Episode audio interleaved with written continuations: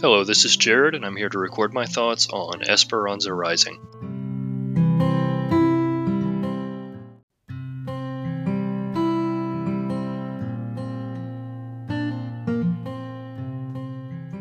I think that this novel is a great continuation of some of the ideas we covered when we watched the TED Talk in class.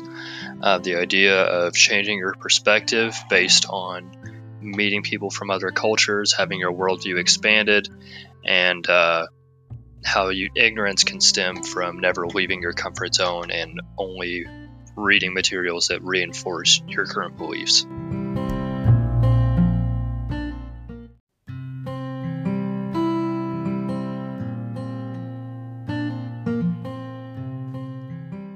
Although some of the content and writing style seems a little on the simplistic side compared to some of the other uh, novels we've read so far, uh, the topics are still pretty heavy for a young adult novel. Um, there's, you know, death very early on, um, having to leave everything behind, kind of uh, Esperanza, the main character's childhood, being kind of destroyed by her uncle.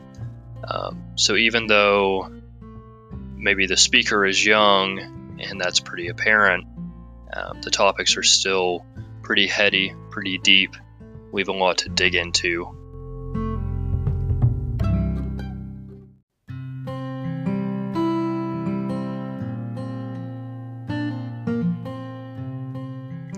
In a very short amount of time uh, between when Esperanza's father dies and when she moves to the United States, uh, she immediately has to begin taking on more and more responsibilities, which is something she was never used to.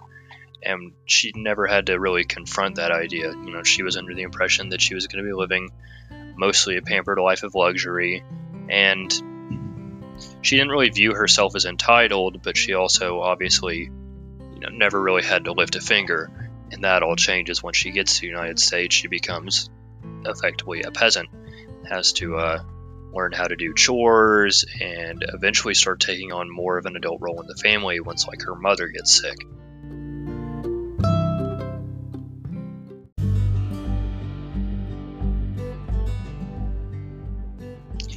Esperanza's character kind of transforms from this uh, somewhat of a spoiled brat kind of archetype who doesn't understand any of these new people she's exposed to to a bit of the uh, humble laborer and uh, begins to kind of value what her new peers have in life, like, even though you know they're very poor and don't really have many rights, um, don't have all that much going on. They still kind of find happiness in what possessions they do have and their relationships with each other, and they seem to uh, seem to value life a little bit more than maybe Esperanza was used to seeing, even though she started out having everything.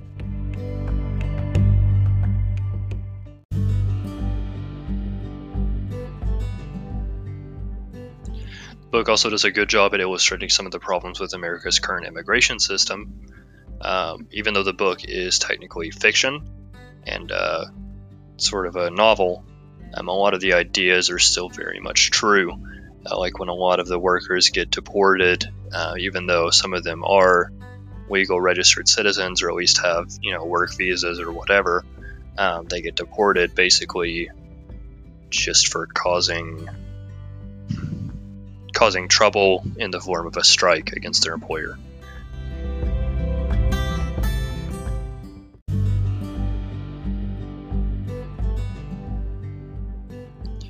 the book doesn't really have the same uh, climactic sort of ending as like the hate you give did necessarily or uh, well, any of the novels, novels we've read so far. Um, actually, it, it kind of ends with this theme of like rebirth and starting over and uh, never being afraid of changing your circumstances, I guess, which is kind of echoed throughout the book in the form of the the people who want to strike and kind of form the workers' union, um, and even like the very first sort of chapter where they have to uh, uproot and leave Mexico. Um, it's kind of all packaged up in the little talk Esperanza has with Isabel at the end. Just this idea that, you know, it's always okay to start over. You're never like truly trapped in your situation, and things can always get better.